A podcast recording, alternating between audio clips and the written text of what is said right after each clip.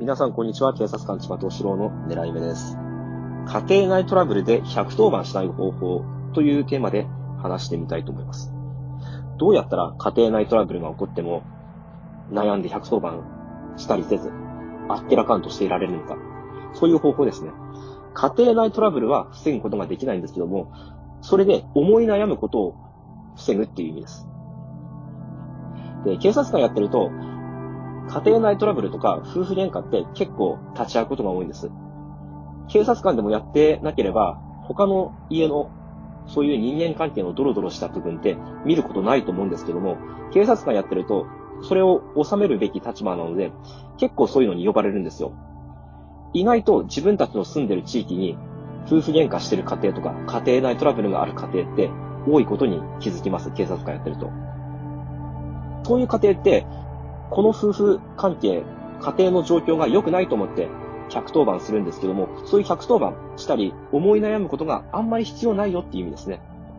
坂口安吾の悪妻論ってのがあるんですね。坂口安吾って昭和の終戦直後に活躍した小説家、エッセイスト、随筆家なんですけども、これの悪妻論っていう本があって、これがすごいおすすめなんです。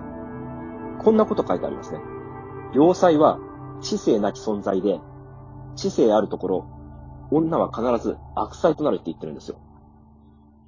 一般的に、良妻っていうのは、旦那さんに従順で選択して料理して、で、旦那さんが言うことに何も口出ししないで、そういう人が、一般的には、良い妻、良妻っていうふうに言われてるんですけども、そういうのは決して良妻ではないってことを言ってます。何なのかっていうと、猟犬のごとく訓練された奴隷だって言ってるんですよね。旦那に立てつく女性こそが、本当の意味での良妻だっていうふうに言ってるんです。なんでかっていうと、そういう女性は知性があるからですね。知性があると、自分の意見というものを持つようになるんで、旦那と対立することはしょうがないことだって言ってるんですね。で、あらゆる人間を知った上での結婚は選択ではなく、少数の周囲の人からの選択、選ぶことであるから、絶対にこの人とうまくいくっていうものとは違うんですよね、結婚って。矛盾が生じて、苦痛が伴うのが結婚であって、それは当然のことだって言ってるんです。知性のある女性ってのは自分の意見を持つし、で、そういう女性が、この人となら絶対に意見が合うって思って結婚するわけじゃないんだから、トラブルになるのはしょうがない。自分の伴侶の意見が合わなくなるのはしょうがないことだって言うんですね。さらにさらに、こんなこと言ってますね。人生の苦しみ、悲しみ、不幸を憎むべきと決め込んでいるのは不可解。悲しみ、苦しみこそが人生の花だって言ってるんですよ。何のドタバタもなく、ただ平然と過ぎていく家庭、人生、そんなものは幸せも何でもないと。悲しんだり、苦しんだりすることこそが人生だって言ってるんですね。なので、もし自分の家庭がうまくいかなくて、意見が合わなくて、喧嘩ばっかりしてるのだとしたら、それっていうのは悲しむべきことではない。むしろ、それこそが理想とする家庭の姿だっていうことを言ってます。夫婦喧嘩がしたとしても悩む必要ないんだよってことを言ってるんですよね。悪妻論もう面白いんですけども、坂口安吾の代表作で堕落論があるんですけども、堕落論の方もすごい参考になるので、ぜひ読んでいただければと思います。これ何が書いてあるのかっていうと、終戦直後にもかかわらず、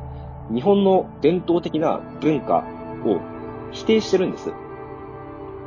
我慢したり、耐えたりすること、それこそが本当の意味の堕落だって言ってるんですね。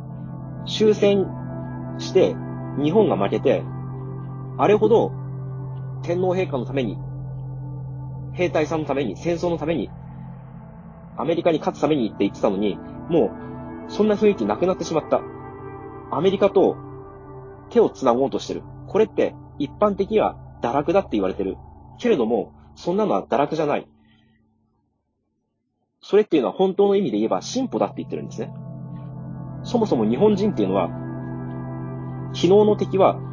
今日の友っていうふうに楽観的なのが日本の日本の国民性だって言ってるんですよ。それを、無理に日本国民っていう縛りをつけるために、利用したのが我慢が日本の文化だっていう考えだっていうんですね。もともと日本国民に我慢っていう文化はなかった。それよりも楽観的に昨日切り合った人間でも今日になってみれば友達になることができる。そういう